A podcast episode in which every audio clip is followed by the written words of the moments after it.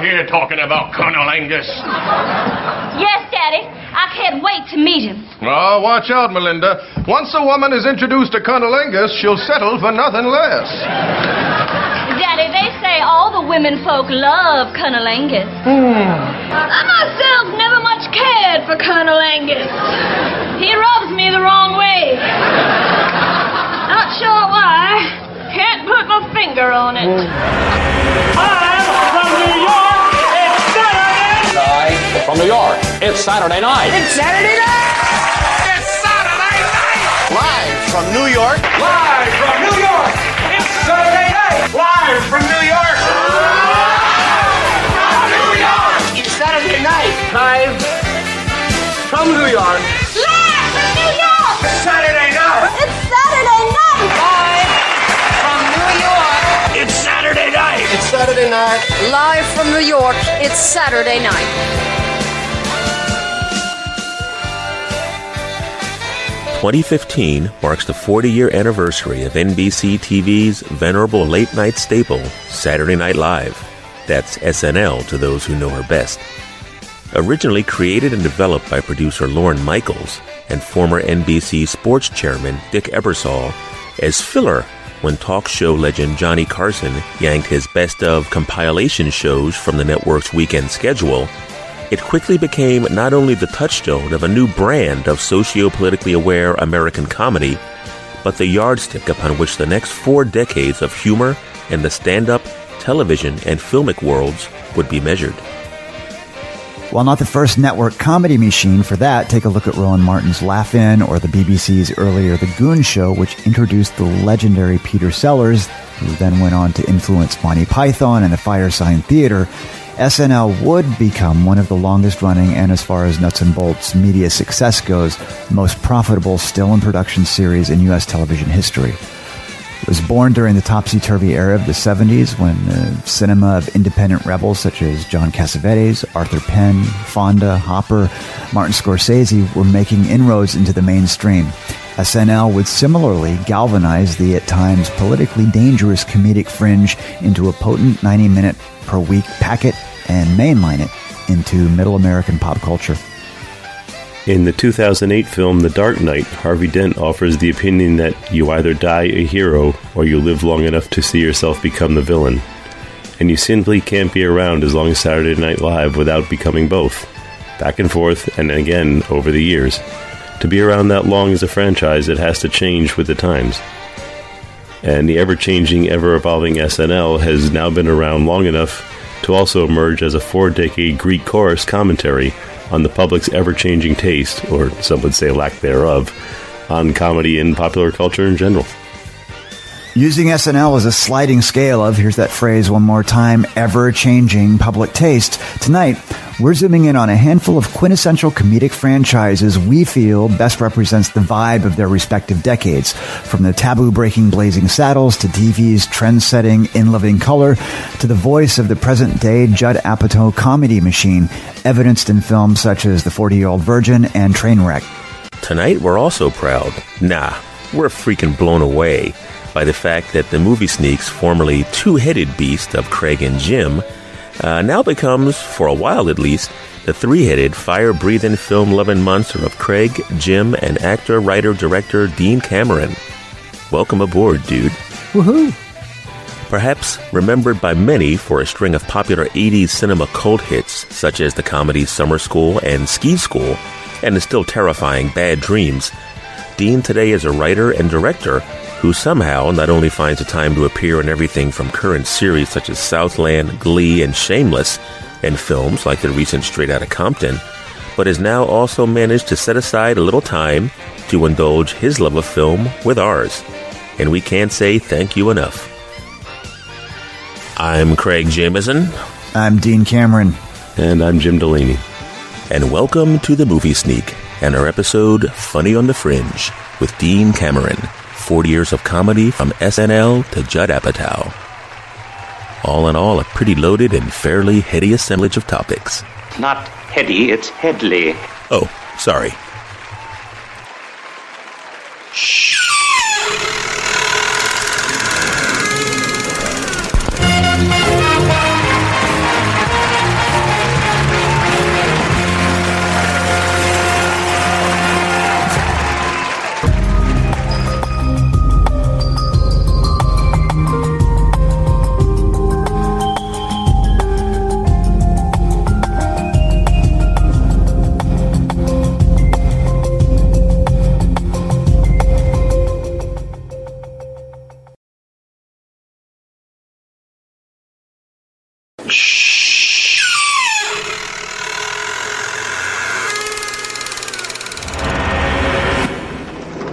Captain, how soon can you land? I can't tell. You can tell me I'm a doctor. No, I mean, I'm just not sure. Or can't you take a guess? Well, not for another two hours. You can't take a guess for another two hours? No, no, no. I mean, we can't land for another two hours. Fog has closed down everything this side of the mountains. We've got to get through to Chicago. What is it, Doctor? What's going on? I'm not sure. I Haven't seen anything like this since you the Anita Bryant concert.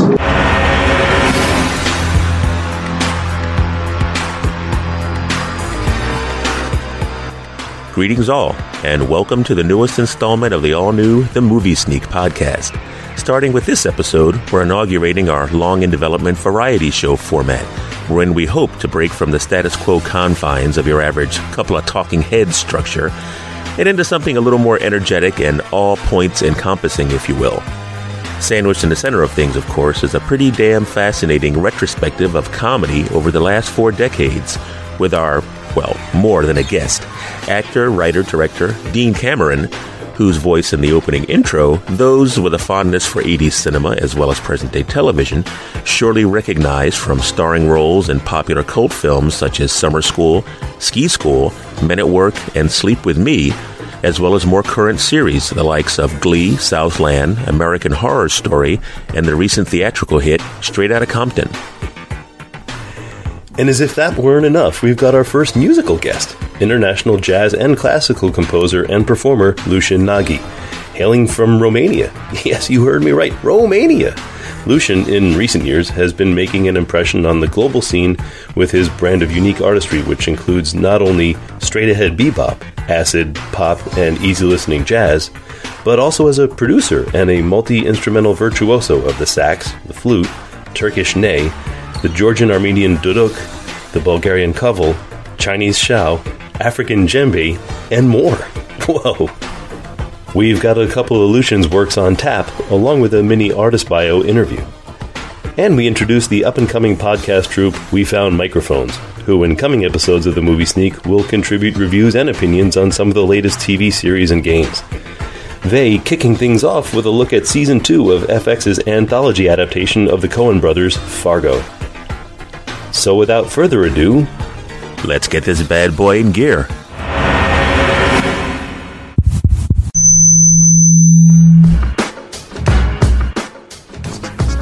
Hello and welcome to We Found Microphones. My name is Jack McCafferty. Hi, I'm Kevin Giles. And I'm Casey Hayes. Uh, we have a fourth member, Jake Westfall, but he is not with us today. And we're here to give you the skinny, down low, and all the info. All the didn't know.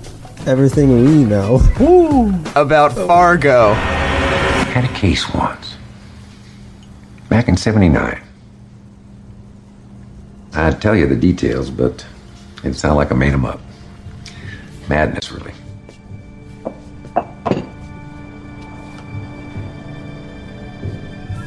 Bodies? Yes, sir. One after another. Probably, if you stacked them high, could have climbed to the second floor. I'd call it animal. Except, animals only kill for food. This was.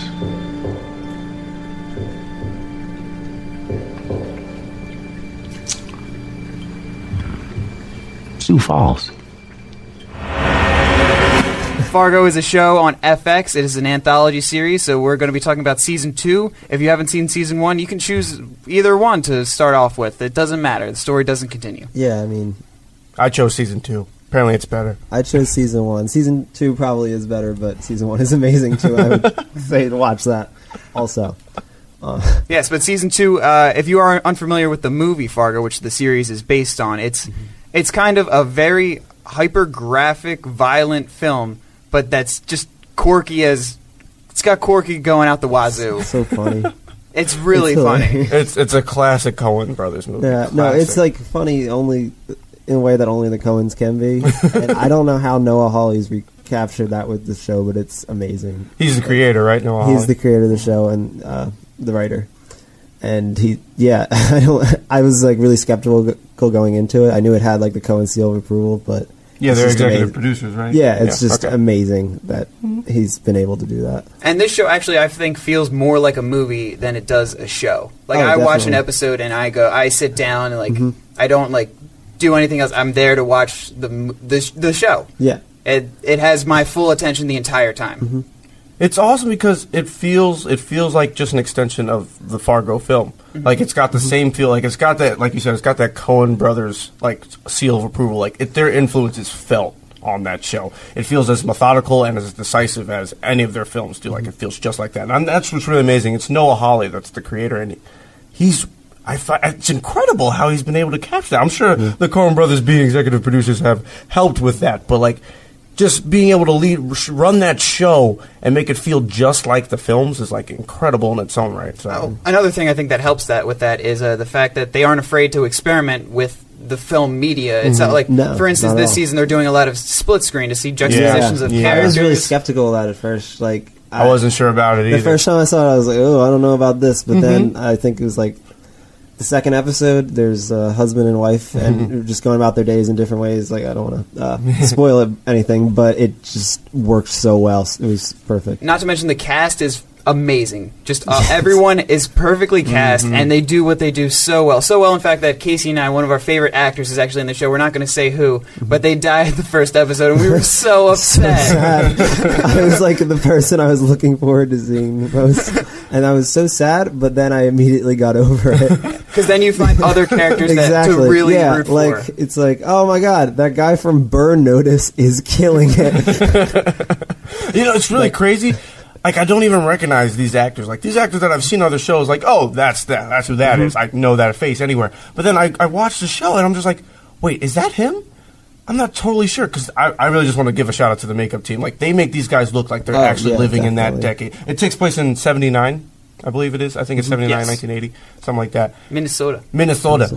And they they look like they're living in that age. They don't look like the actors placed like you know the actors playing a, a role. They look like they've been placed in that time period because they have the Definitely. styles, they have the facial hair that's all perfect. Like everything just is perfect and like every detail is fantastic to the point where I'm like I'm not sure if that's that actor because they look completely different What from I- anything else I've seen them in. what I think is really amazing is that like how versatile these actors are, and like Mhm. it shows like what they can do with good writing. Like they're like dramatic actors that are very funny, and then there's like very funny actors like Jean Smart is usually um, a comedic actress, and she's just like so terrifying in this. It's, it's I feel like a lot of characters do that. There's one character, um, uh, what's his name?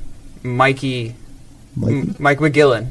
Yeah. Who is Oh not simultaneously the most uh, threatening character, and yet Mhm. you want to hang out with him so much. Yeah. Who's he played by? Let's let's shout out that actor. Uh, Bo- Bokeem Woodbine Mm. is just um, he's amazing in Yeah. this. Like it, yeah, it's ridiculous how good he is. So I think uh, our final review. I say go watch it.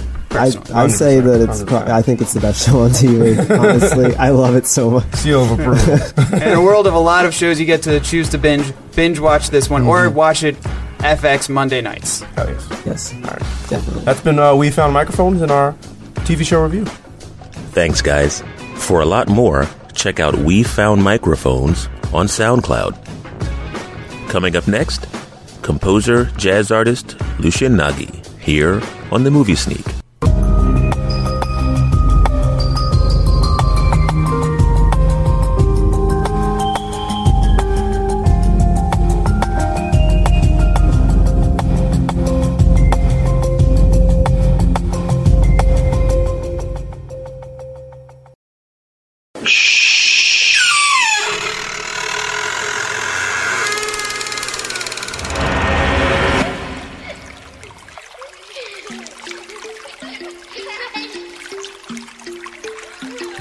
Sneak is honored to present our first musical guest, Lucian Nagy and Balkumba Tribe with Children of Zamunda.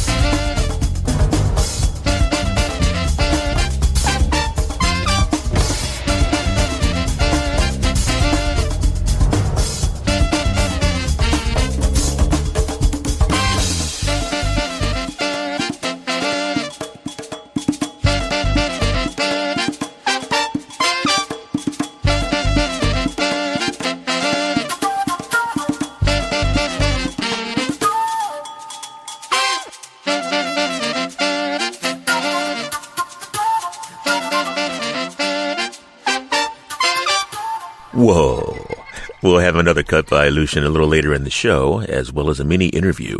So stick around. There's hard evidence that implicates you in this murder, and we discovered that your wife here isn't having an affair with anyone. In fact, I'm sensing she was teaching Coach Bag how to read. I just wrote those letters to blow off steam. I didn't beat anyone to death. Look at me. I couldn't stand a chance against Muscles McHandsome face. No. Sorry I doubted you, baby. Just- I can't seem to get out of my own way. It's probably because you have webbed feet. Zach, sure, some men find a second wind in middle life and get themselves in any sort of physical shape, but you didn't, and that's okay. Because I love you, cable god. That's backhanded, huh? Right, not on the lips.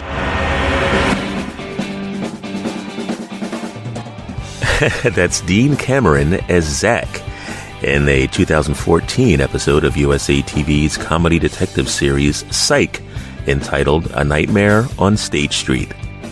Dean, welcome to the movie sneak, man. Hello. Now, for any uh, newbies out there who may be playing a little catch up on their Film School 101, let's do a quick bit of backstory.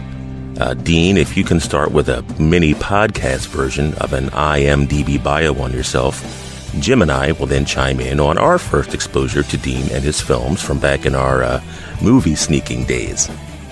Dean Cameron. Uh, most people know me as Chainsaw from the movie Summer School, which was made probably before you were born back in the 80s. Uh, I've been working as an actor and writer and director since then. Um, recently, been working with a band called Steel Panther, uh, writing music with them and directing their videos and sort of a pilot for a TV show for them. And I'm in um, recently in Straight Outta Compton, and I'm on the season opener of Always Sunny in Philadelphia next spring, and a little movie called The Waiting with James Caan. That's it. That's me. I live in California. I have a wife and a son, and uh, I live in Burbank, and it's awesome. So, Jim, what was your first exposure to Dean and his work? Uh, sure. Well, I know, you know, I know our focus is is is um, mostly you know the vast majority is film, and yeah, I saw Summer School when I was in in high school and loved it a lot more than I expected to. Um, uh, you know, I thought it'd be a, a fun afternoon. I, I didn't expect it to be as, as solid an ensemble movie as it was. But really, um, my my earliest awareness and later even more fun awareness of Dean was was TV work. Uh, probably the first I saw was was as Jeff Spicoli in the Fast Times show. Um, wow. Right, and if if we're doing and if we're doing, I mean, if we're talking about you know comedy and, and generational changing, I mean that's an iconic character that that Yeah, that- right. I mean, there was no there's no Wayne's World without Jeff Spicoli. There's no Bill and Ted's Excellent Adventure without Jeff Spicoli. And you know, sure, Sean Penn is the voice that everybody hears first, but I mean, for anybody who was actually alive at the time, Dean as much as, as Sean, you know, I mean, that, that this this character was continued and, and continued very well by Dean, and that's what that's the first time. And when I saw Summer School in his first scene, in Dean in your first scene, I was I was saying to myself, I know this guy, I know this guy, and then it clicked, and I was like, oh, I love him, he's fucking awesome, and I can't wait to see what he's going to do next. Um, That's cool. And then kind of jump way ahead. Uh, the the talent agency that, that I used to show lunch movies in, um, uh, Lawrence O'Donnell was one of our clients who created Mr. Sterling Oh. And Oh, wow. and I, I really love that show too, and I, I it's it's it's one that I was always disappointed it didn't last. You know, as long as um, I remember, you know, uh, the people who didn't like it. Would, uh, it was a, every show that would come on like every September. Our whole job would turn into. You know the Coke versus Pepsi challenge, the Michael Jackson versus Prince challenge. People would argue over which shows should last and which ones won't. And the detractors referred to Mrs. Sterling as West Wing light, Exactly. and and and those of us who supported it said, no, there's something different going on here, and they have they there they there's this is worth your time, and um and then right as we started to win people's attention, it it it ceased to be. But I, I still I still love that show. Went the way of the Yeah, dodo. it- but it was a hell of a show, Yeah. doesn't you? know, I mean, there's some great shows that only lasted one season, and that's that's one of them. So, uh, so yeah, my two my two favorite connections to you are actually are actually from TV, even though I'm a movie nerd. So, Yeah, yeah. Tell me about it. Well, my uh, introduction to Dean um, kind of came uh, not with the comedies, actually with the film uh, Bad Dreams.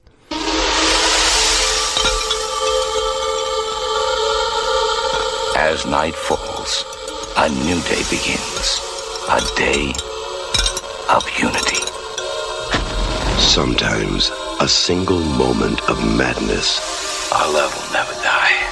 can last a lifetime. Come to me, Cynthia. You belong with us forever. She was in a coma for over 13 years. Everyone she knew was killed in the fire. And sometimes your worst nightmares begin the moment you wake up. He's in there! He's alive! Who's alive? I'm waiting, Cynthia. Can you survive bad dreams? Take a stab at it.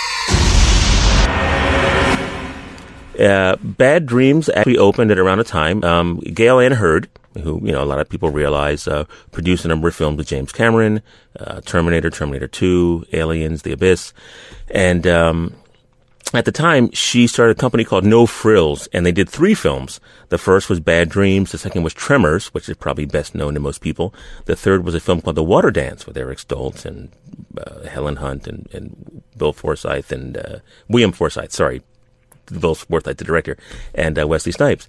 And uh, Bad Dreams, the whole idea was to make small budget films that would allow the um, creators to have uh, control over those films.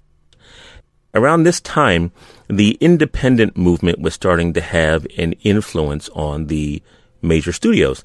And even at Universal, filmmakers like Wes Craven and, and, and, and John Carpenter got to do smaller scale films like Prince of Darkness, Serpent and Rainbow, They lived, The People Under the Stairs, where they actually were able to exercise creative control if they could bring these films in for a certain amount of money uh, with, within a certain amount of time. And it was almost like the old days of um, the uh, Roger Corman era. And um, for for me, who was somebody who was going right into film and uh, wanting to learn more about that career, and who had a fond memory of all those Corman esque and '70s exploitation, quote unquote, driving kind of movies, um, the whole no frills uh, uh, banner was was I was just waiting with bated breath. So when I saw Dead, uh, I'm sorry, Bad Dreams, I was blown away. And I know some people were a little blindsided by the film because it kind of starts as a supernatural thriller, and then by the time you get to the end, it's a little more of a psychological thriller. But I, I, I just dug the film big time, and there was this uh, the crazy dude, you know, uh, who happened to be Dean, and he was like, who, who, who the hell is this guy? Eh, He just blew me away. And then uh, I kind of backtracked a little later, and then I saw summer school. Uh, and then a little later, of course, I saw ski school, and um, and I, and I guess most prominently, um, uh, uh, uh, sleep with me. You know, where you're the um, the, the, the the poker dealer. You know, and in some respects, kind of the Greek chorus for a while in the film, making comment on certain things. And so I was like, yeah, th- this guy is pretty cool. It's kind of interesting. So many years later, when Bob introduced us, I was like, yeah, uh, it'll definitely be um, um, a really, really great uh, kind of going back and going forward at the same time to get to know this guy. So that's how I came to know Dean Cameron. Having received all your letters over the years, and, and, and I've spoken to many of you, and some of you have traveled, you know, hundreds of miles uh, to be here, I'd just like to say, get a life, will you, people? I, I, mean, I, I mean for, crying out loud, it's, it's just a TV show. I mean, look at you. Look at the way you're dressed. Uh, you, have you, turned an enjoyable little job that I did as a lark for a few uh, years into a colossal waste of time. I mean, how old are you people? You, you, you must be almost 30. Have you, have you ever kissed a girl? I, I didn't think so. So, move out of your parents' basement and get your own apartments and, and grow the hell up. I mean, it's just a TV show, damn it. It's just a TV show. Are, are you saying then that we should pay more attention to the movies?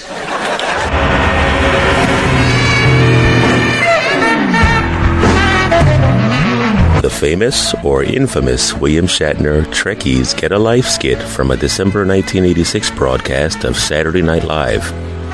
SNL debuted in October 1975 and right from the get go deliberately staked its claim as, alongside All in the Family, which premiered four years earlier, the hot button show of the decade. Its very first guest host was the often incendiary George Carlin. Then, two months later, Lorne and the gang would up the ante with the always incendiary Richard Pryor.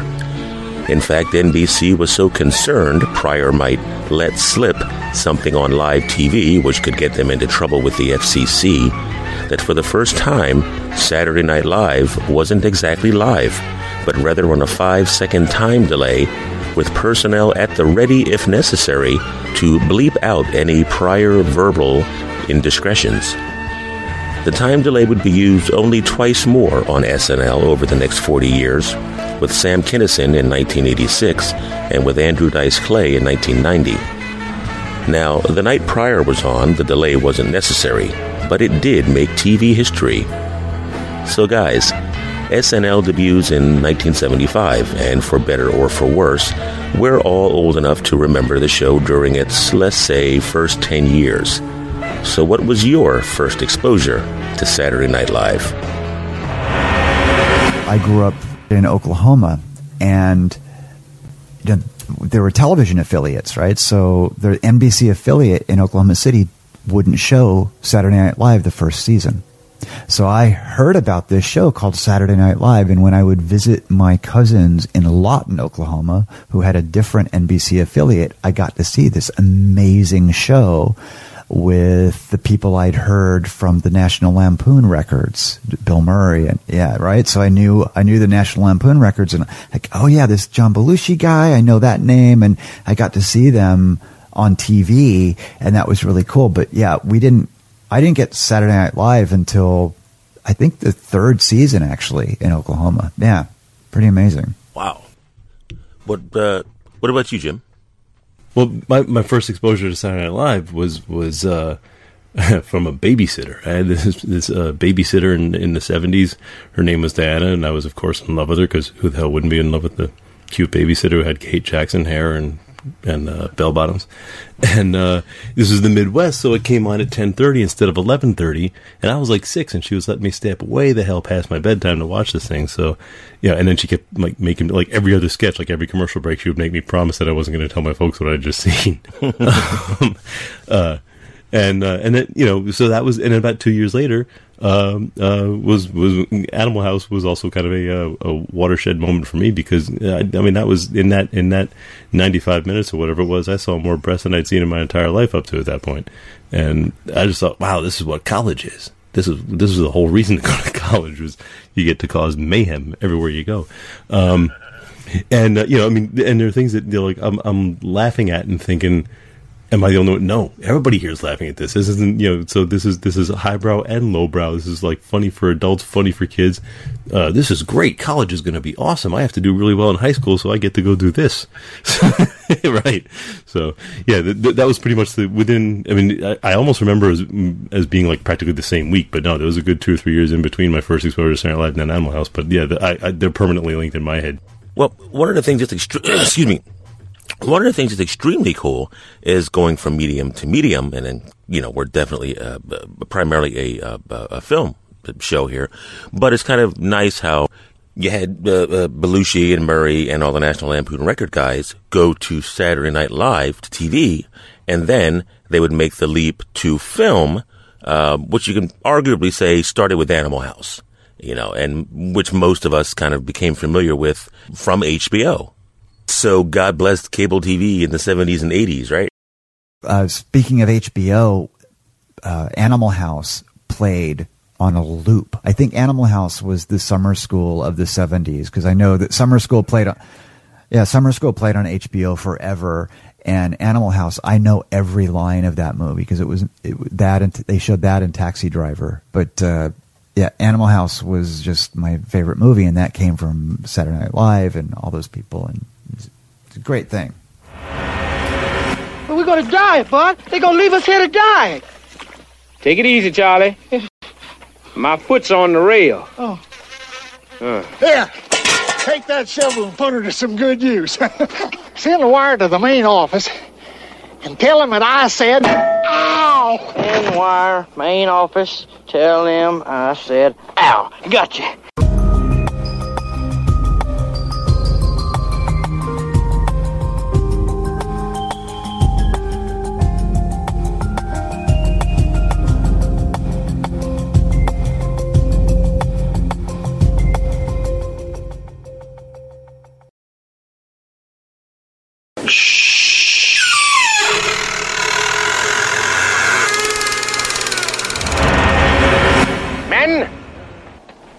About to embark on a great crusade to stamp out runaway decency in the West.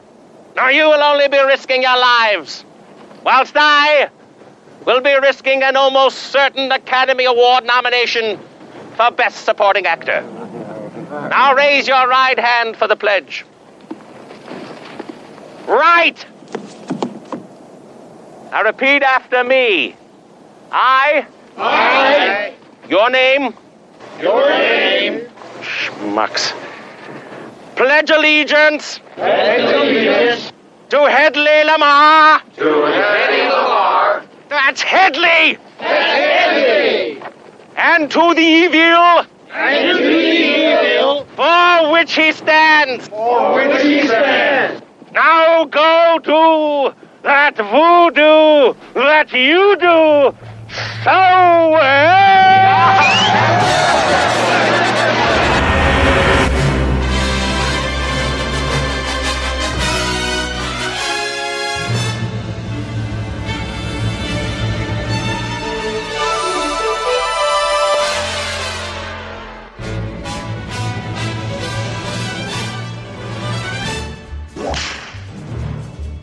Few films, comedy or otherwise, have as long lasting a pop cultural appeal and have been as creatively influential since their initial release as Blazing Saddles.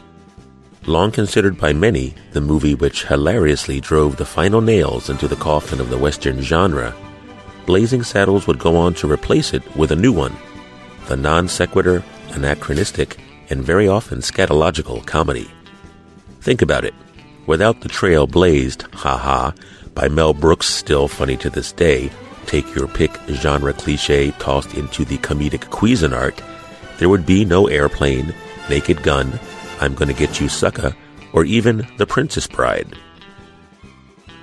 A critical and box office smash for Warner Brothers, filmed for approximately $2.5 million, it took in 48 million during its initial run, and has to date returned over 120 million Blazing Saddles' biggest benefactors would be three members of its creative team director Mel Brooks, and two of his co screenwriters, Andrew Bergman and Richard Pryor.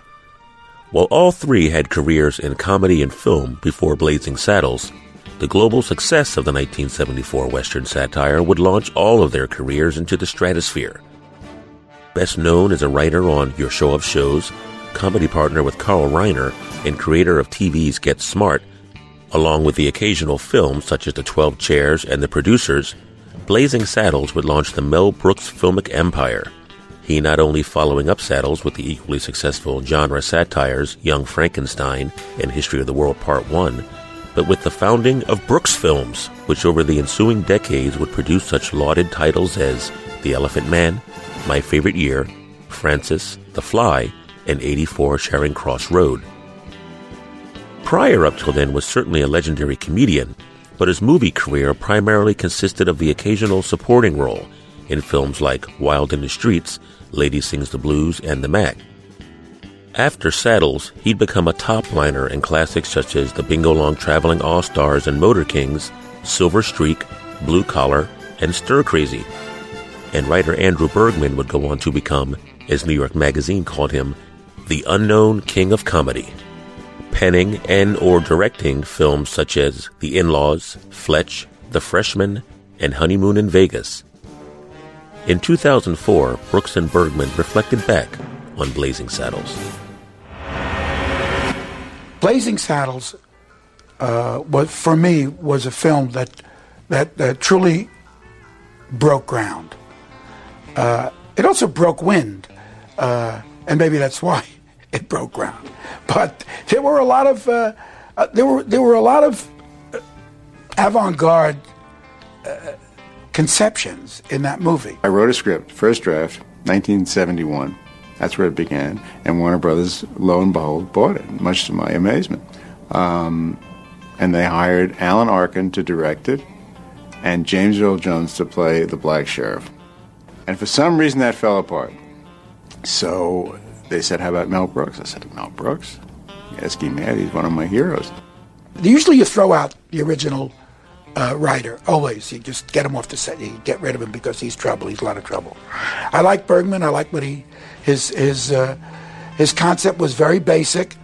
His concept was play 1874 in 1974. You, you make the joke with the Gucci bags and, and that he's hip, and that's it. You just you take it for granted. You don't you don't examine it. I wanted Richard Pryor to play the lead, but I said, wait a minute, Richard. Uh, he was only a nightclub comic then. Nobody knew him. So I, I called Richard and I said, Richard, come write with us. He said, okay. The writing process was insane. It was like writing the show of shows again. It was all being in a room, competing with each other. It was really hilarious between, uh, I mean, Mel and Richie. It was a really funny room. Hey, boys, look what I got here. Hey, where are the white women at?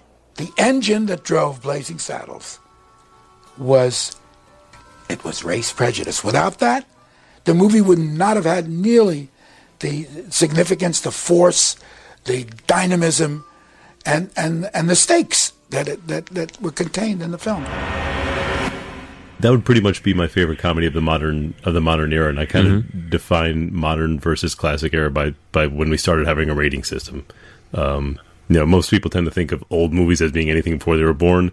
Rating system was two years before me, so I kind of I'm I'm lucky that way that there's that coincidence. Um, yeah, and and Blazing Saddles is my favorite from since my lifetime, and Mhm. uh, and I didn't even actually set out to see it on the day that we saw it. Uh, my dad, my brother, and I were going to see uh, Buck Rogers, Gil Gerard one before it was before it was even going to be a TV show, uh-huh. and uh, and it was there was a line around the block, and it was raining. And meanwhile, Blazing Saddles was a block away with no line. It was a re-release, like four or five years after it came out, and uh, and we went and and it killed. Like we, you know, my, I think my dad had seen it before on a business trip or something, but uh, but he took my brother and me, and I was I think I would have been about nine years old, and um, it just it just blew me away. And then it it keeps blowing me away every time I see it. It it was it was I spot something new. I learned the more I learn about film in general, the more I appreciate that movie. And it's also always been one of the classics of the lunch movie because anytime I would show something a little too out there, a little too arty, or a little too violent, a little too anything that just freaked people out and made them stop coming, throw that in next. They all came back. So Nice. I could, I, it was always like the go-to that I could count on to, to bring back a crowd. Um, yeah, and it's it's it's it's also the breaking of the fourth wall for. Okay, spoiler for anybody who hasn't seen it. Well, it's been you should just see the freaking. Right, 40 yeah. years. If they haven't But seen it by now, then shame on them. Right, and I can't even I can't even really spoil it because basically you, you can't even describe this fast enough. The breaking of the fourth wall in the end it has such a perfect rhythm that it makes me want to jump up and dance. and and right. With Dom DeLuise, right? Gene, right? Gene Wild. Well, not even that part, but basically just the whole the the entire sequence of the Chinese. theater. Yeah. and uh, and you know, let, let's go in and finish the movie. And they walk in, and Gene Wilder gets a pop. And in the, it, I probably saw the movie ten times before I noticed that. And that's when I just realized Wow. that this thing is so far ahead of me, and I just need to rush to keep up every time. And yeah, that that that one little moment to me is kind of the quintessential. Here's why I love this: either you get this and you know it's amazing, or you don't. In which case, there's plenty of other pedestrian stuff out there for you. You know that Mel Brooks taught me. You know, I, growing up in in Norman, Oklahoma, very homogenous town. uh, We had I there were two black kids at my high school. One of them was retarded, so you know I had no sort of idea about what black people were like, which not in a prejudice, but just like they weren't there. You know what I mean? Right. Like when I grew And up, I also- didn't know any gay people. Yeah, yeah.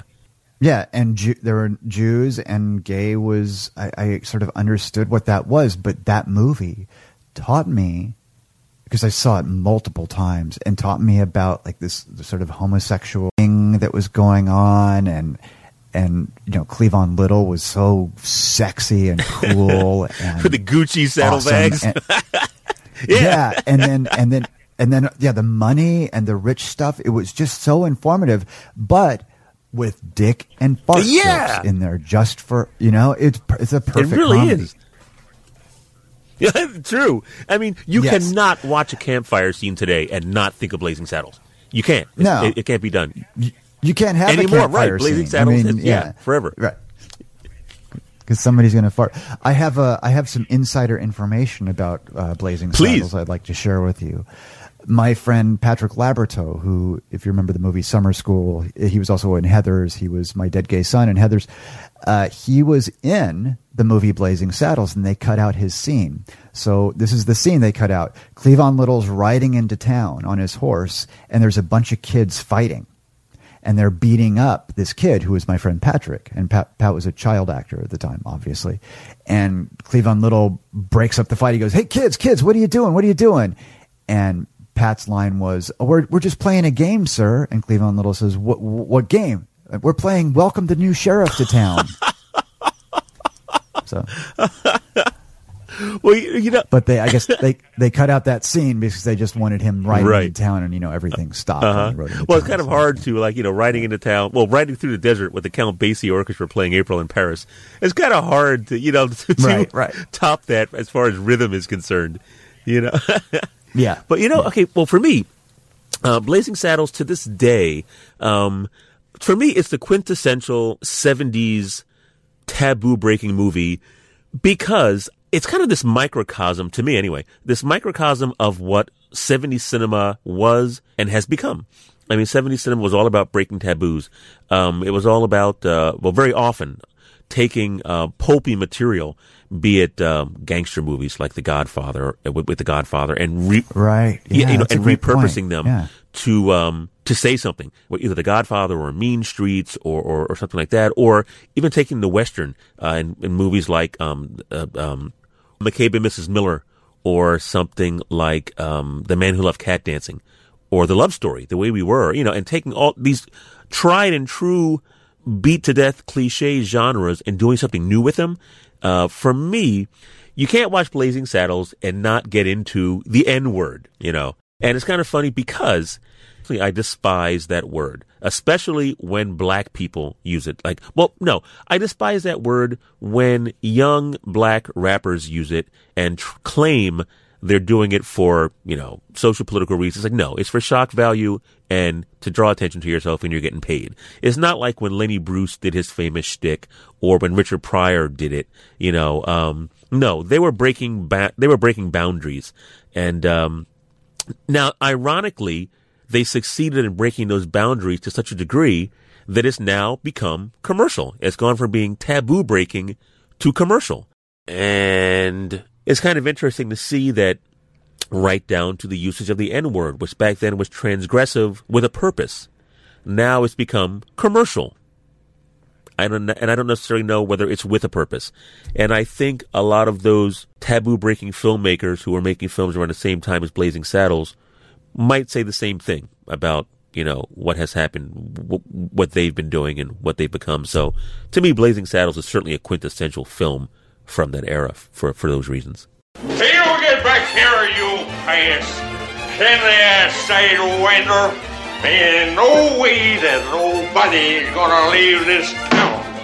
Hell, I was born here, and I was raised here, and that gummit I'm gonna die here. And no sidewinding, bushwhacking, hornswoggling, crucker crocker is gonna roll my pickle cutter.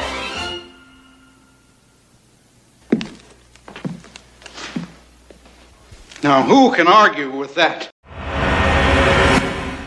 Well, look, Hoss. You start running a respectable business, and I won't have to come in here and hassle you every night. You know what I mean? And I want the rest of you cowboys to know something. There's a new sheriff in town, and his name is Reggie Hammond.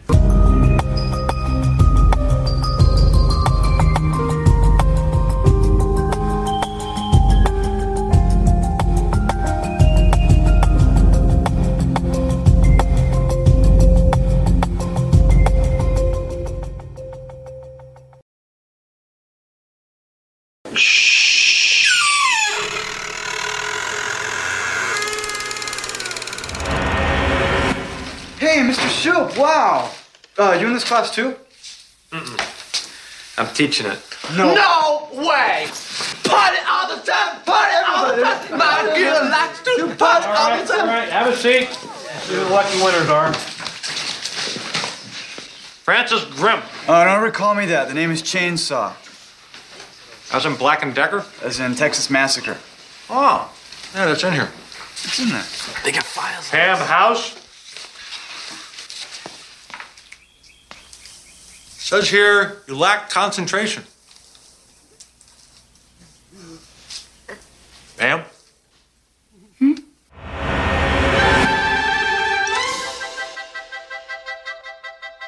By the 1980s, the 1970s era excesses of the taboo breaking baby boomers gave way to a desire for a quieter, more stable, and what would have been considered sellout in the days of their youth, middle American family existence. During this era, even Richard Pryor would star in Superman 3. Conservative was retro popular, as evidenced in the election of leaders such as Ronald Reagan and Margaret Thatcher.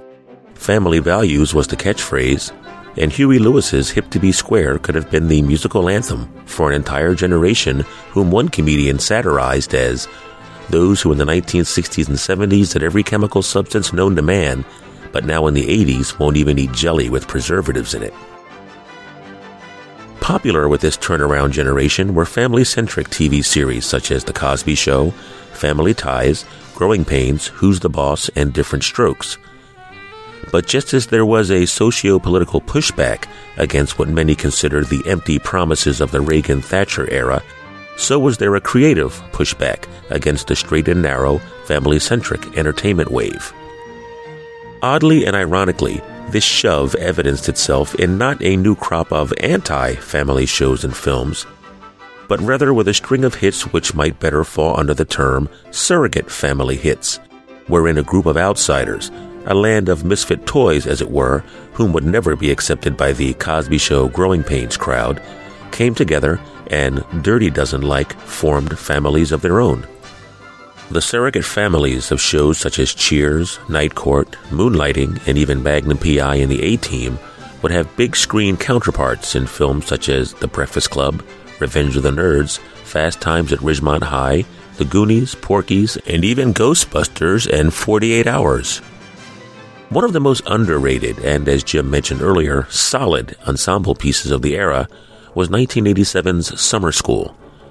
According to Woody Allen, those who can't do, teach, and those who can't teach, teach gym, which, on the surface, is thematically Summer School's plot, wherein a do well, so called physical education teacher, played by future NCIS star Mark Harmon, is blackmailed into taking over a summer school class populated by a group of young, equally non motivated, but charmingly hilarious, non achievers, who later prove there's more to them than at first meets the eye. The cast would also include Star Trek II The Wrath of Khan's Kirstie Alley and our very own Dean Cameron. And just as on screen, Summer School played out its more than meets the eye scenario, so too was there much more going on behind the creative scene with a group of old pros themselves slightly shoving back at the era's conventional concept of family. Directed by Mel Brooks' former comedic partner in crime and creator of The Dick Van Dyke Show, Carl Reiner, Summer School was scripted by Jeff Franklin, best known as the creative papa of TV's Full House, then later Hanging with Mr. Cooper. And its slyly neoclassical with a wink score was one of the earliest by Oingo Boingo frontman making the transition to film composer, Danny Elfman. In some respects, the quintessential 80s film to me is Taps. You know, with because you you had all those guys, Timothy Hutton and Tom Cruise and Sean Penn, who were like around the same age that I was, you know, around the same time. And they were kind of standing up for themselves together against this, the man, the establishment, if you will. And movies like Summer School were sort of the comedic version of that. The Dean Cameron persona, I hope you guys get it. For some reason, the Dean Cameron persona characters reminded me a little more of Bugs Bunny and Axel Foley. well, it, it, it's funny you say that because ski school, I said I'm playing Bugs Bunny. Oh, there you go. Cool. Yeah, You I'm know- just I'm just based based the character on Bugs, but right down to at the very end where I kiss the bad guy on the lips. right, right, right. That's there you go. Bug, I mean, the only Bugs thing you Bunny don't movie. do is the big mwah, you know? Yeah. right. And because Bugs Bunny and Axel Foley character, they're intelligent. They're usually the smartest people in the room, you know, and everyone else is struggling to keep up with them, but they think they're sharper than those guys because they're just part of the status quo, part of the status quo machine. So that's what I always dug about the uh, the Dean Cameron persona. And then of course you get into something like Ski School, which technically is early 90s. It's the 90s, You know, yeah. but what I kind of like about the 80s films, the earlier ones were almost like what I call rubber band snapback films. I think because everything was so new, some of them may have gone a little over the top. So you had Porky's and stuff like that where it's like, ooh, boobs! You know, let's do a close zoom in on the boobs. But eventually, you got some variation on the theme. And I always dug Ski School because it was the similar Dirty Dozen, almost Porky's summer school kind of thing, but setting it in a new uh, arena, you know, of like extreme sports and skiing and that sort of thing, and actually doing it very well. You know, I bringing in like real professional skiers and ski photographers and like stuff that they would do in Bond movies. It kind of like gave it a sheen, a class A sheen to it, which I kind of dug. I don't know. I, I think ski school just just there, there's there's long stories about ski school and why it is the movie it is, but you know I think it was done better with uh, uh, the John Cusack movie. Uh, Better Off Dead. yeah, Better Off Dead. Okay. I think that was a, was a better ski movie. Okay. And you know, I, I love what you're saying about me. I think that's beautiful, and it makes me very happy. But I consider myself sort of a low rent version of Bill Murray and Michael Keaton because there's the there was the '80s really introduced us to the wise guy character, Mhm. which Tim uh, Tim uh, what's his face did in Animal House. Uh, oh, uh, uh, um, yeah, Tim Matheson, yeah, yeah, yeah. Uh-huh, yeah. So that that Tim Matheson guy, he became sort of Bill Murray and Michael Keaton, Mhm. and uh, you know I love those guys. So obviously my, you know, when I had the chance to do that, Mhm. I did, I did that. I was that was sort of Chainsaw was right that that character. hmm Well, I'm sure most things are, thing. are, are extremely subjective. And, you know, like, like for me, Sure. obviously, um, the Tim Matheson character in, um, um, Animal House, and even to a degree in 1941, you know, where he's trying to get, Mhm. uh, the woman in the airplane so that she'll get all sexually aroused. Right. Um, maybe because they were a little older than me, that I got what they were doing, but kind of like with Taps, um, maybe because the characters were closer to my age, maybe subconsciously, I- Sure, I, of just kind of plugged into Yeah, them a little more, and I, I felt that they kind of represented me a little more, or maybe what I had hoped to be. Yeah, absolutely. That totally Yeah. makes sense. Of course. Um, Yeah, and and you know, sit, sit, as far as television goes and family, there are writers who will tell you that every sitcom is just a family, and they will. There, you know, all these writing books, sitcom writing books, where they will break down these shows that aren't necessarily about family, but they will show you this is the dad, this is the mom, this is the Okay, bad brother, this is the good brother, this is the sister. Uh-huh. You know, you can really b- just map most television shows. to Cheers, family. Mary Tyler Moore 'Cause that's what every that's what Sanford- people yeah, want to see. On and on, yeah. McBeal, yeah. Because I there's a there's a theory about television, and it, it's not so much the same anymore now that everything is television. But uh, try to explain this. Uh, television for a time it was the screens were much Mhm. smaller, and so when you were a television star, people treated you different differently because you were coming to their house and you were about three inches tall as opposed to movie stars where you would go into a darkened room and Robert De Niro was 40 feet tall. And so movie stars had this very different uh, cachet as, as far as how they were treated in public and by the press and everything. And that's why at that time in the 80s, and it changed in the 90s, but in the 80s, it was still like there were TV actors and there were movie Very much so. Oh, God, And- yeah. Yeah. You know, Michael Fox sort of broke that Mhm. but he was one of the few. Everybody, you know, you think every television show like Cheers, Shelley Long left Cheers to do movies and never never hit. Yeah. Uh, so I, I think that was one of the reasons because people think, no, no, you're my little friend who comes into my house every week. I, I don't go and see you and am, and am overwhelmed by you. Hmm. Well, maybe kind of the difference between somebody that you would chum and feel comfortable with and someone that you would idolize or admire. Right. Okay. Right. Because, I mean, TV stars, uh, you know, I knew people who were big TV stars, and when they were in public, people come up and touch them, you know, and grab them and hug them, and, and you know, they're very familiar. And I, my friends who were movie stars were treated very differently. Wow. And it was an interesting thing. Yeah. Wow, that's fascinating. Well, as as far as the, the surrogate family angle of the of, of the eighties, also there's um, uh, n- n- probably the earliest one for me, or the one that I latched on to was The Breakfast Club. I mean, Oh, John Hughes time. in general, but specifically The Breakfast Club was, you know, that's the movie that kind of showed me that. Yeah, my friends and I are all we, we relate we all relate to this and wow, we're not the only ones that like, you know, a lot of kids out there have have some group like this that we ally with more than we would our own family. Um, but Right. then ab- above and beyond that, I mean, aside from aside from surrogate families, and aside from all the family values stuff, um, I think it didn't take too long into the '80s, or at least by the you know mid late '80s, uh, when we started seeing the backlash against that, and started seeing. Uh, the Simpsons, right, Mhm, tearing it down, um, or or and, and in the movies, a movie that, that I loved at the time, and I remember being huge at the time, and I'm surprised it isn't better remembered now. But War of the Roses, Mm-hmm, Oh, God, I love that. right? Yeah, and and, and Right. Right. which, which I think when it initially came out actually had a Simpsons cartoon before it, if I remember correctly. Uh, yeah, I'm pretty, Wow. I'm pretty sure. I think you're right, yeah. yeah. They go to a family therapist, and Bart eats all the mints off the guy's table, and then pukes them right back in the bowl. Right. And yeah. Um, so yeah. it- Well, let me ask you this though. Okay. Um, I'm just curious. Don't you think that something like The Simpsons and uh, um, um, um, uh, the War, War of the Roses, uh, and even Married with Children, Hmm. and, and then shows like that, uh, don't you think that they are just uh, an offshoot or response to because The Simpsons are a family? Uh, yeah, Um, absolutely a response. I'll go all over Same thing with Married yeah, with yeah, Children and even the War of the Roses.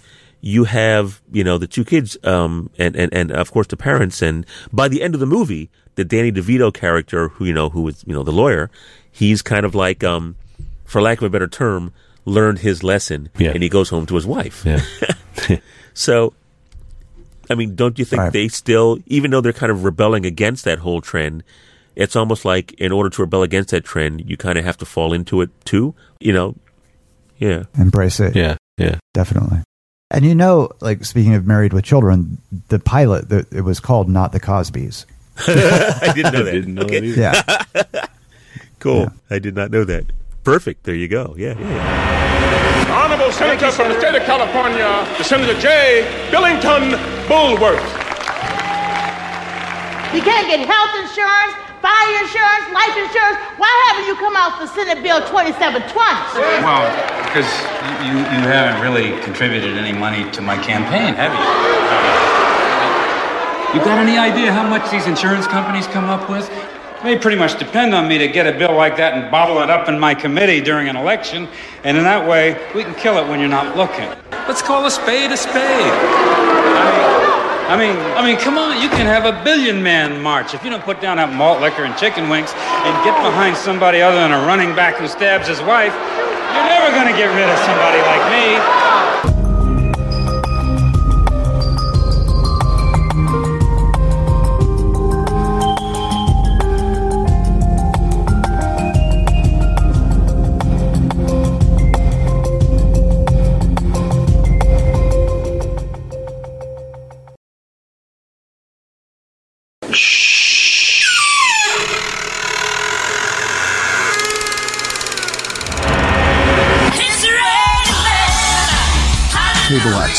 Channel 62 presents Men on Film.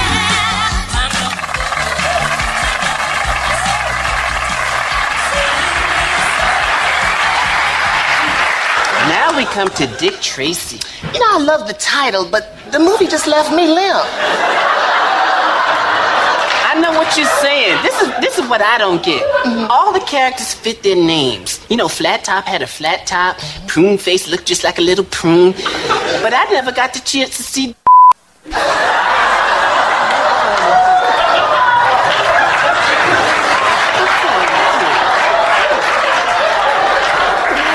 It's hot in here.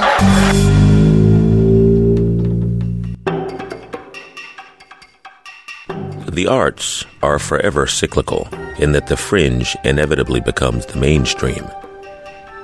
In the 1970s, inner city artists and playwrights such as Jean Michel Basquiat and Miguel Piñero rocked and raged against what they considered to be the staid and stale status quo state of the era's creative arts scene. But by the 1980s, painter Basquiat had become a part of Andy Warhol's inner circle and was dating Madonna. And playwright Piñero, a former Rikers Island inmate and member of New York's Young Lord street gang, had logged appearances in TV series such as Miami Vice and films like Fort Apache the Bronx and Deal of the Century. Originally born in the South Bronx of the 1970s, by the 1980s, hip hop had become the most popular musical form in the world. And by the 90s, the formerly fringe urban culture had become contemporary high runway haute couture, impacting TV series with The Fresh Prince of Bel Air, starring rapper DJ Will Smith becoming a middle America ratings hit, and film with Warren Beatty's 1998 political satire Bulworth telling its story from the club scene of southeast Washington, D.C. The same would happen within the formerly fringe-worthy world of stand-up comedy, wherein cutting-edge and at times blue comedians such as Roseanne Barr, Jerry Seinfeld, and Arsenio Hall became stars of the most popular TV series of the decade. How you living? What? How you living? What? How And live in color. Perhaps the most quintessential example of the 1990s fringe to mainstream phenomenon, TV's In Living Color, was a combination of both the formerly fringe hip hop and comedy worlds. Created by actor comedian brothers Keenen and Damon Wayans, its fresh take on the by then, by the numbers SNL like comedy variety show was that the humor was born not in LA writing offices or in the hallowed halls of 30 Rockefeller Plaza, 30 Rock for short, but rather from the hip hop world. Instead of the traditional Tonight Show like band leader, In Living Color featured a DJ spinning rap mixes, accompanied by a sexy dance troupe known as the Fly Girls, one of whose members was an up and coming entertainer named Jennifer Lopez, and whose choreographer was actress dancer Rosie Perez. Also, with the exception of breakout comedian actor Jim Carrey, most of the show's ensemble cast were African American. A ratings smash during its first two seasons, In Living Color, along with Married with Children and The Simpsons, helped turn then fledgling fourth network Fox TV into a genuine multimedia giant. And perhaps inevitably, as such, during its final three seasons, it would become the victim of its own success, plummeting in the ratings while caught in a network versus creators tug of war over censorship, creative control, and revenue rights. The 90s for me are sort of a wash. Um, I think I mentioned this to you. When I moved to Los Angeles in 1980, I had everything I owned in the back of my car, and it uh, it got stolen, which Oh, included a small TV set that I had. So I didn't have a TV and forever, Mhm. and I had had girlfriends, uh, girlfriend, and she had a TV, so I was able to keep up with the Saturday Night Live and some TV shows during the 80s. But by Uh-huh. the time the 90s rolled around, I was living by myself. Uh, I had like my career was tanking, so I didn't have a lot of money, and so I didn't have a TV. So I also didn't go see many movies either. Mhm, mhm. So the 90s for me are sort of this wasteland. Hmm. Um, yeah, like I I know about ER because I was on it. I watched a couple episodes of that. Uh, but but really, uh, yeah, it's sort of I got nothing. But I'll I'll pipe in. I think we can can say that that decade we- we can largely say was a wash in general because there's, I mean, even as it was happening, um, one of the William Goldman books, and I think it was, uh, I don't think it was the big picture. I think it was which Was lie did I tell? Yeah, cool. Uh huh. He makes a pretty strong case in about 96 or 97 for the 90s being the worst decade in Hollywood history Mhm. ever. And he didn't, and he's, and he keeps qualifying it. He, he'll, in the one paragraph, he'll say three or four times, now pay attention to what I said. I'm not saying all movies suck right now. I'm saying Hollywood movies suck Mhm. right now. There's great stuff happening in Europe. There's great stuff happening in, in Brooklyn. There's great stuff happening in, in like, you know, being filmed out in the desert in New Mhm. Mexico or something. But as far as Hollywood, as far as the machine, the machine is broken right now, and we're seeing some really pedestrian stuff, which kind of goes to your point about the you know the the fringe becoming the mainstream. It took it took a while from the beginning, but uh, well, you know, I think I think we'd say it took longer for the movies to catch up. But but as you're mentioning earlier about In Living Color uh, uh, coming out right at the beginning of the '90s. I mean, why do you think that was? Why do you think that you know uh, the '90s in general were, Mm, were, were, mm-hmm. were kind of a washout? I know why. Yeah, please jump on jump on in there. I I think that you know in the 80s this thing happened in Hollywood which was called packaging. Oh god, and yeah. the, the studios started the agencies and the studios started working together and packaging these movies with stars and directors and writers all together and so the movie and then the the bean counters got involved and the giant corporations got involved. And, and i'm all for giant corporations. I love them but they're not good at making movies. And that all happened and it was sort of okay in the 80s i mean you could start to sort of see it going to hell by the end of the 80s witness ski school. Mm-hmm, mm-hmm. But uh, by the time they really got into power in the 90s it just became this machine and everything was the same and it was all horrible in hollywood and it, it broke and it's you know now they're running scared and who knows what's going on but it's uh yeah that's it was it died Well, you know, it, it's kind of funny you mention that because I don't necessarily think it was just Hollywood. I mean, at the time, I was um, working at Tower Records. you know, in the uh, I guess mid to late '80s and '90s, and I always thought it was kind of fascinating to see how similar the music and film industries were. And around that same time in the '90s, you had that whole fringe becoming the mainstream thing too. You had a lot of independent record labels like Nonesuch and GRP and all these, you know, either jazz or world music or whatever. And they were all just being absorbed by the major, you know, by, uh, you know, RCA and, and, and, and MCA and all these, you know, and they were packaging them, uh, kind of like Jeff Goldblum says in Jurassic Park. Before you realize what you had, you slapped a label on it and bang, you're selling it, you know? And that happened in the music industry.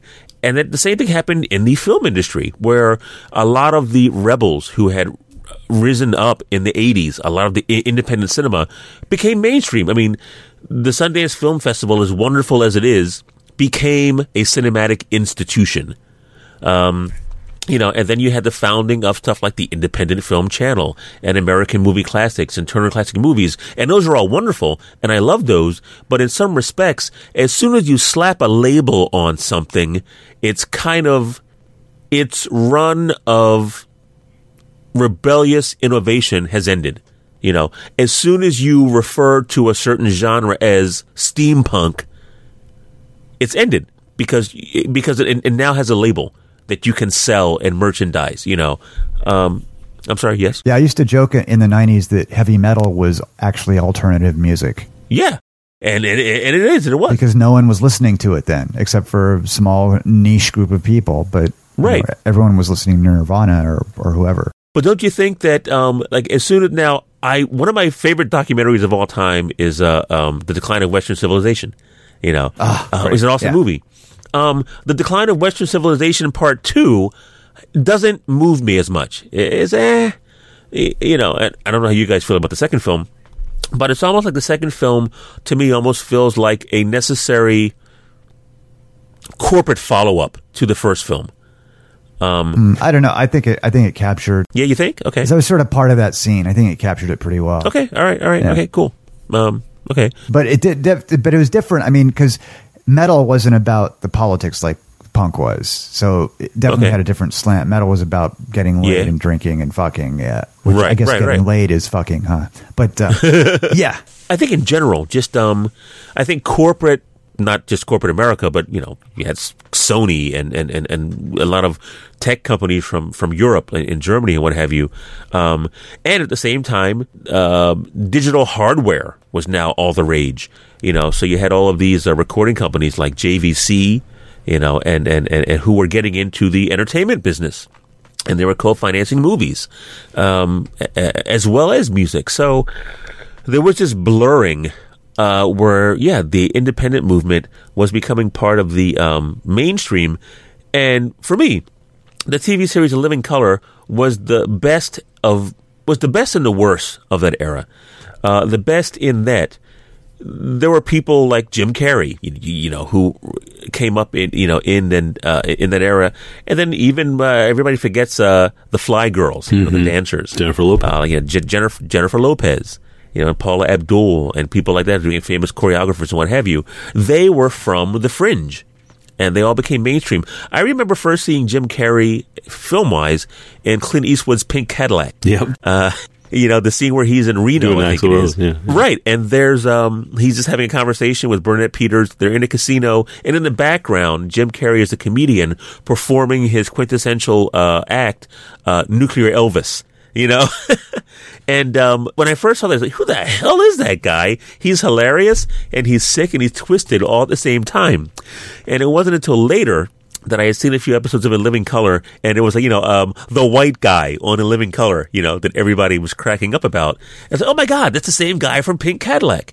And, uh, so yeah, it was kind of neat how, uh, a, a handful of shows like, uh, The Simpsons and Married with Children and In Living Color put the upstart Fox network on the map.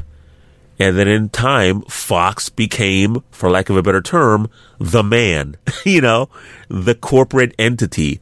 Um, and even with In Living Color, or, as the seasons went on, there were a lot of contract disputes and uh, controversy between Fox and Keenen Ivory Wayans uh, over who owned the property. And it kind of dissolved under a cloud of corporate I don't know, uh, BS, you know, uh, and so, so the show kind of ended that way. So in some respects for me, that perfectly represented that era, the nineties, because it was the best of times, the worst of times, as Charles Dickens would say. In Living Color was also the first of three 90s shows that kind of challenged Saturday Night Live to get their ass back in gear because they were really losing their stride in the 90s. But first, uh, in Living Color, then Mad TV, and probably to a lesser, probably to a lesser degree, um, but a show that I personally love was uh, House of Buggin', the John Leguizamo show.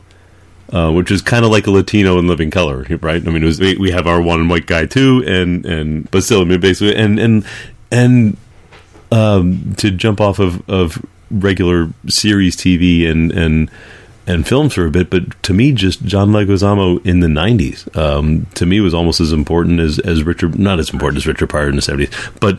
Uh, You know what? As important as, as Eddie Murphy in the '80s stand-up, I would make that. I would make that argument because Leguizamo's HBO specials, uh, um, like not just doing one character in a Latino experience, doing his entire family and all their friends and everybody on their block, right? I mean, the guy could do anything and everything, and he just kept doing it. And when you have a character, when you have an actor with that much fire in his belly to write it and perform it, and then all Saturday Night Live has is you know. Um, sorry, David Spade. I mean, he's likable, but he's a one joke guy. He's the Tasmanian devil. You know, it's like you see him, you see him smirk, and that's about what you're going to get out of him. Yeah, pretty much. I'm going to tell a Dean Cameron Hollywood showbiz story about John Leguizamo. Yeah, please, So go ahead. They were, I loved the Mario Brothers game.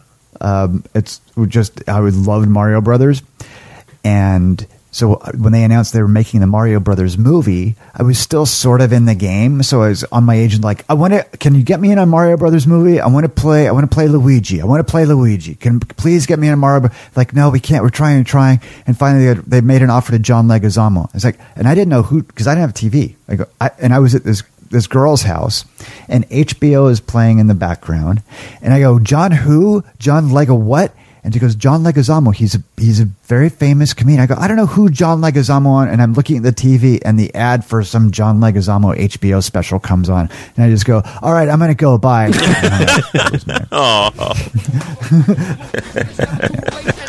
when we return, we wind things down with another tune by and a mini interview with our musical guest, Lucian Nagy.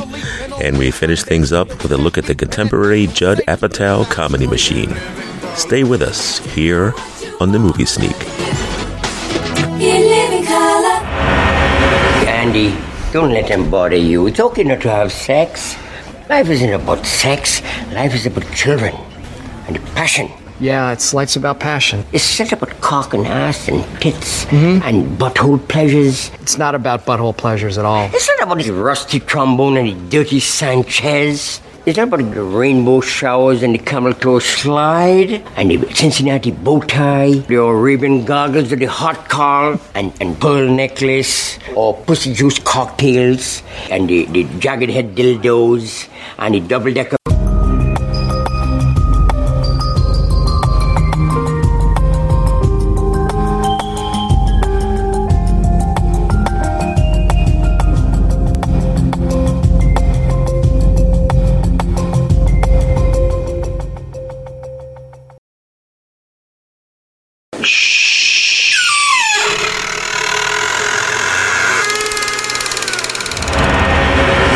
Movie Sneak welcomes our first musical guest, Lucian Nagy.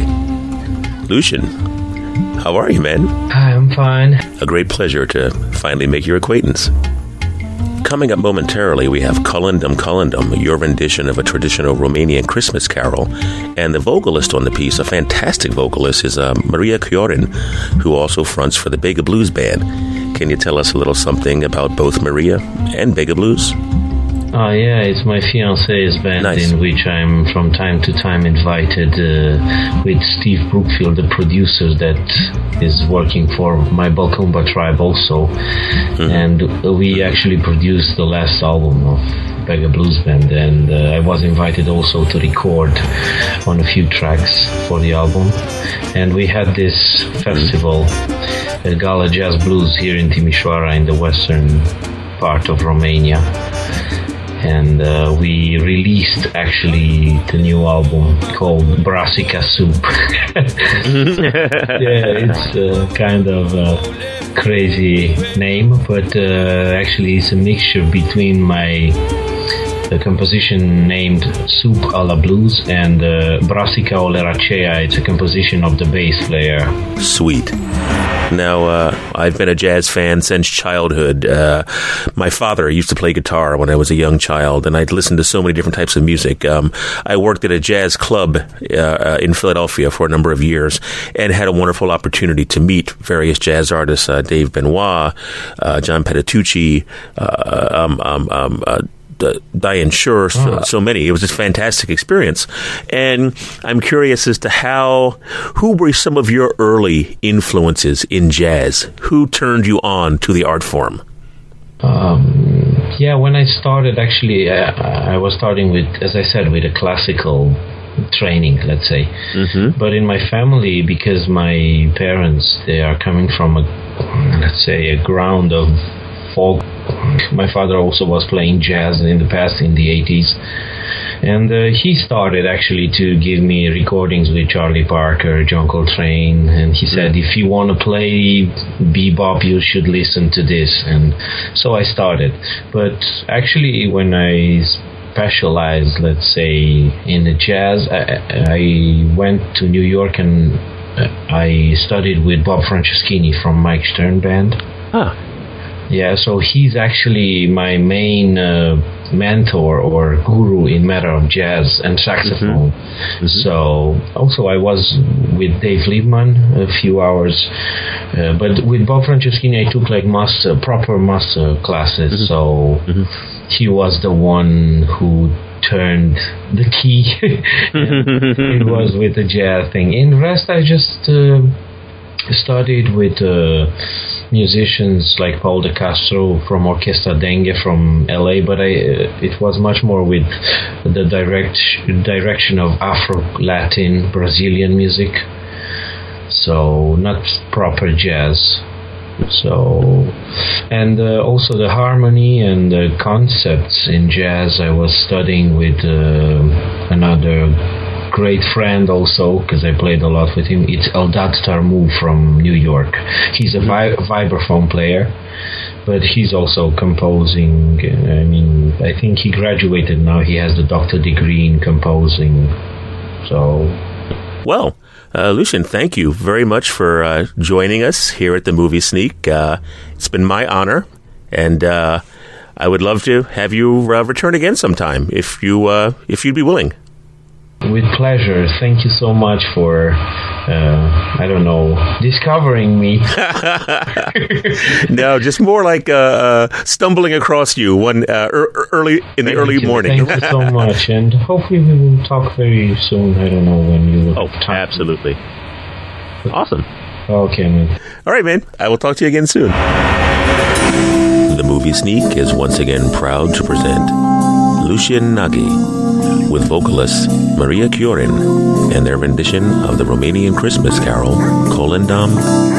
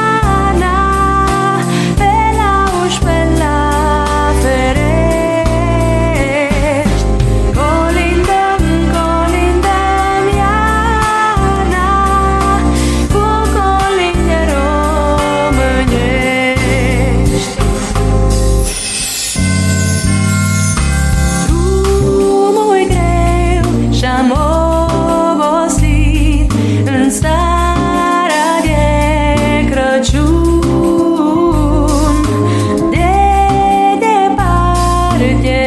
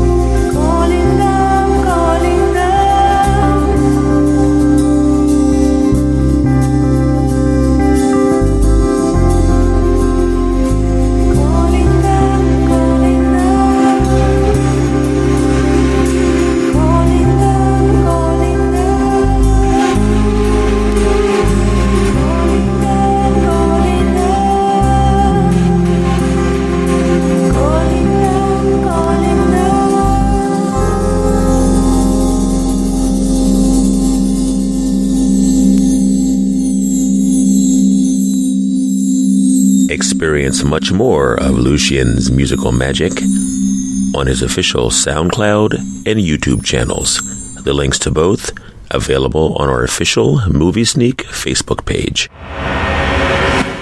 to greet a guest who, as producer or writer or director, and sometimes all three at once, has virtually cornered the market on contemporary comedy with works like The Ben Stiller Show, The Larry Sanders Show, The Cable Guy, Freaks and Geeks, Undeclared, Anchorman, The 40 Year Old Virgin, Talladega Nights, Knocked Up, Superbad, Forgetting Sarah Marshall, Pineapple Express, Year One, and Funny People. Last year, when Time magazine saluted the 100 most influential people in the world, his picture was on the cover. The Actors Studio is very proud to welcome Judd Apatow.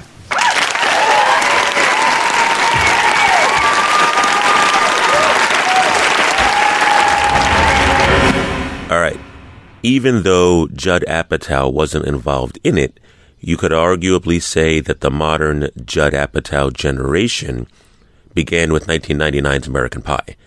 I mean, it was this small $11 million film, which itself, with its blatantly honest and visceral and at times gross out Generation Y, This Is Us kind of humor, became the new fringe, uh, a response to what the 90s had become.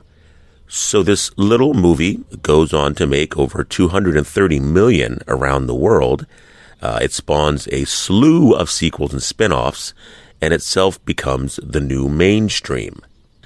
Therefore, people wanted more of that fringe slash mainstream hit and Judd Apatow, who had been producing and co-writing films like Talladega Nights and a few others, um, was there. And then he had TV shows like, you know, Freaks and Geeks and what have you. And a lot of the people who were involved in the new Saturday Night Live movement, uh, a lot of actors and performers were involved in his stock company, if you will, and they would later show up in films like the 40 year old Virgin and Trainwreck and what have you, uh, and TV series like Girls and blah, blah, blah. So anyway, that's all great. That's all wonderful. I love that. Um, the opposite end is the part I don't love, where I kind of feel like sometimes he tries a little too hard.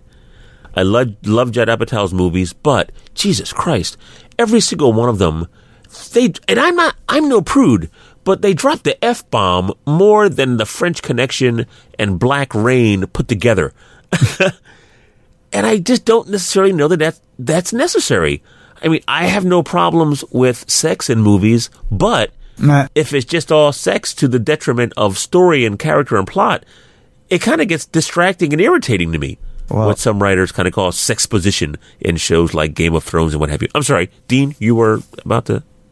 I, I, I just I think you have to remember that they're not making movies for us, and yeah, and and you're you're you're dan- you're treading into the get off my lawn area of of what you're talking about because I, I I love I love the Judd Apatow stuff, and I am aware that it's not for me. But what I love is his fucking women are strong and awesome, and I don't know what Katherine Heigl was talking about, but I think his women are fucking great, and the women are the sane ones in the movies, and they're the ones doing the funny Mm-hmm, stuff, and and the guys are acting like idiots, and I, I but all the yeah. f bombs and the sex stuff is like.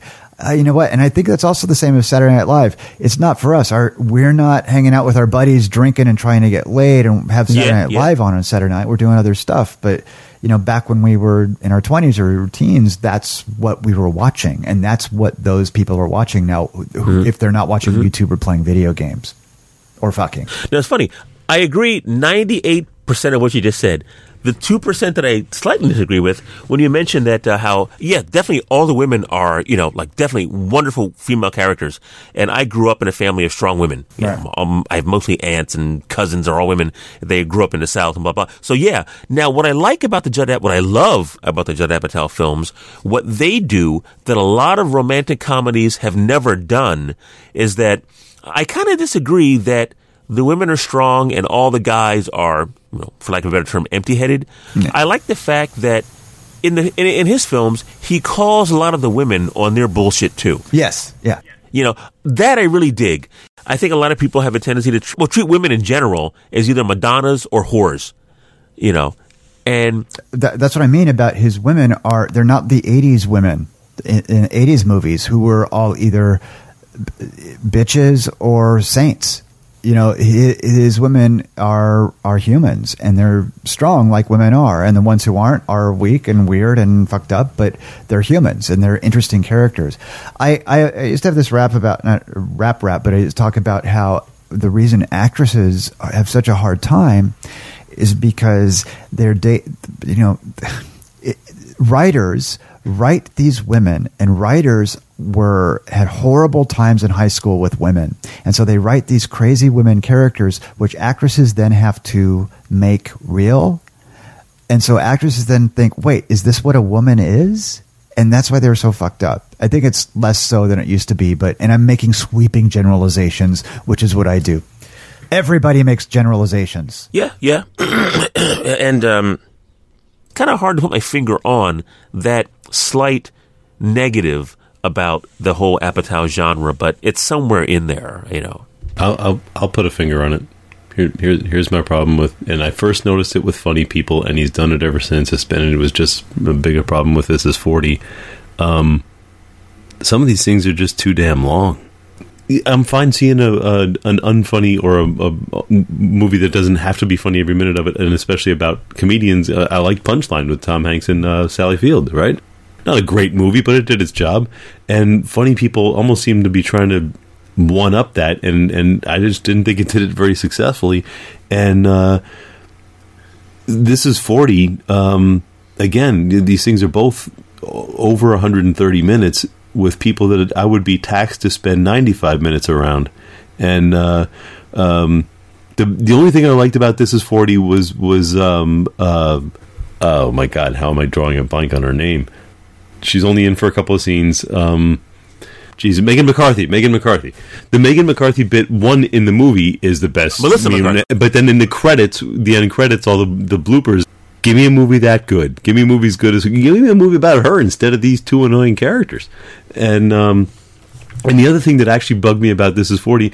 Uh, uh, a few days before, I was I was kind of interested in seeing it. It, was, it wasn't top of my list, but the thing that put on the top of my list was I heard Judd Apatow and Leslie Mann on NPR. On I want to say it was on um, uh, just like on Fresh Air or one of those one of the regular shows, uh, uh, and they had the whole hour, and they were hilarious, and they were poignant, and they were sad, and they were honest, and they were funny, and that one hour had so much more to, it. and you know, take away breaks and stuff, and they probably spoke for a good forty five minutes, and that forty five minutes was so much funnier and more insightful than than any of his movies in the past ten years, and um, and I think I think I would be down on on on particularly on those two movies and on the recent ones in general. Um, I mean, they they would just kind of not really strongly resonate with me. But having heard that one hour they did on NPR and hearing how funny they really can be and how interesting they really can be, it just to me it's, it's almost like blown potential that I've seen what you can do, man. You know, it's in there. Just do it and and get rid of cut twenty minutes out of all of these things, tighten it all up, and you'll have a much better movie you know and and um, so it's just to me it feels like the good stuff is there there's just so much fat on it that it's hard to paw through it all to get to it Uh, well, for me anyway, I do dig Judd Apatow. Uh, in some respects, maybe he's the modern day plumb line or the great equalizer of what I dug about the 70s taboo breaking, the 80s surrogate families, and the 90s fringe, but coupled with, uh, hey, it is what it is, need to appeal to a wide commercial audience. And Apatow's got a global audience, kind of proving that his films and TV shows have tapped into not just the contemporary American zeitgeist, but a modern day human one. Essentially, the boundaries have been broken. We can do things that are a little more explicit, a little more visceral, if you will, and a little more blue. Um, but let's take that and infuse it with interesting characters and interesting scenarios that people can tap into and relate to. So yeah, that I dig. You know, I, I love that. I think he is a master at that. So I don't want this to come off as, you know, the let's beat up on Judd Apatow hour, you know, because I, um, you know, I mean, hey, I love the Bond films. I love the Star Wars films. I love the Star Trek films. But if you want to get into the things I don't like about them, we could go on all night long. You know, so same thing with the Judd Apatow films. I think they're positives and, and TV series. I think their positives far outweigh their negatives, and maybe because those positives I love so much, when those negatives pop up, it's like ah, god damn it, you know. they just irk me that much more. If they were lame ass um, executions, I would just say, oh, well, these things are lame, so I take it all as lame. But when they have so much good in them, and you have those things, maybe they run a little too long, maybe they're a little too self aware, it's like, oh man, this could have been a 10, and it ended up being a six and a half. But if you consider that many films are simply a four or a five, six and a half isn't bad. But you know, when you set the bar higher for yourself, you, You, know, just said it, you basically just said, at least I don't have AIDS. pretty much, yeah. Basically, yeah. Okay. I wish you would have said that earlier. I'll take it. You, you would have saved a lot of herpes, wind ah, thank on, on my God. part. I'll take some herpes. Sure. there you go. Exactly. But anyway, so there you go.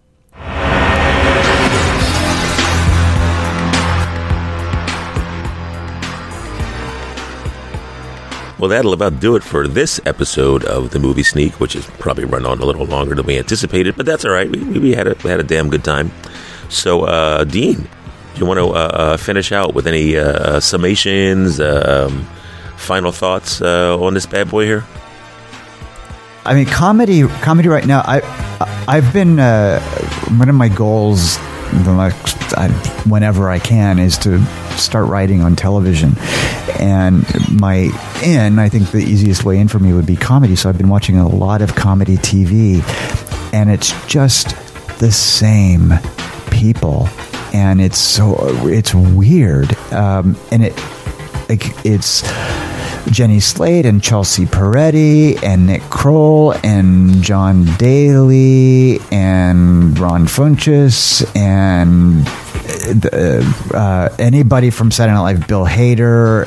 It's all those people. It's the same fucking people. And I guess that's always been true, but it seems really right now like it's crazy with you, you watch any any funny show and those people are going to pop up. It's really weird, really weird. Yeah, Brooklyn. I mean, you watch Brooklyn Nine Nine or The Kroll Show or uh, Amy Schumer's show. Uh, it's the same. It's the same people. I mean, it's one of the things, and it's and it's to. St- I, one of my favorite shows is. Uh, uh, I can't remember Workaholics, and that's going to start happen. It's starting to happen on Workaholics because those guys are now working with Apatow to, to to do a movie. So I noticed the last season, some of those people started showing up on Workaholics. Um, it's sort of I, I say infecting it in whatever way, not necessarily a bad way. But comedy is weird like that. You get the same people, and I totally understand working with. You want to work with the same people, and studios don't want to take a chance. But it really it seems everything's being written by the same people. You know, all the Parks and Rec people. That that's a it's weird. You know what I mean? So, anyway, that sort of wraps it up for me for for the comedy portion of it. Thanks, big time. Take care, Dean. Well, that'll about do it for this installment of the Movie Sneak. Thanks to our guests, Dean Cameron, Lucian Nagy, and We Found Microphones. And a laurel and hearty handshake to Bob Cho and Sean Carr of Art 19. Tune in next week as we've got it sounds like Batman. Tune in next week as we've got an awesome sit down with novelist Alan Dean Foster, best known for film novelizations such as The Thing, Alien, Starman, Outland, The Last Starfighter, Pale Rider, The Black Hole, the original Star Wars, actually ghostwritten as George Lucas, and the soon to be released The Force Awakens. He's also the pen behind such popular literary series as the Spellsinger and Icerigger novels, as well as the original script draft In Thy Image, which became Star Trek the Motion Picture. We delve into Trek the Motion Picture, which is still a bit of a delicate area with Alan, and the constant cinema versus book battle of bad science versus great visual drama, and his career long association with the Star Wars and Star Trek universes, and the deliberate vagueness of Clint Eastwood's Pale Rider, and more. It's going to be great. Awesome. Until then, I'm Craig Jamison of Gull Cottage Online. And I'm Jim Delaney of TheLunchMovie.com. And thanks for joining us at the Movie Sneak. We'll see you next time up there in those cheap seats.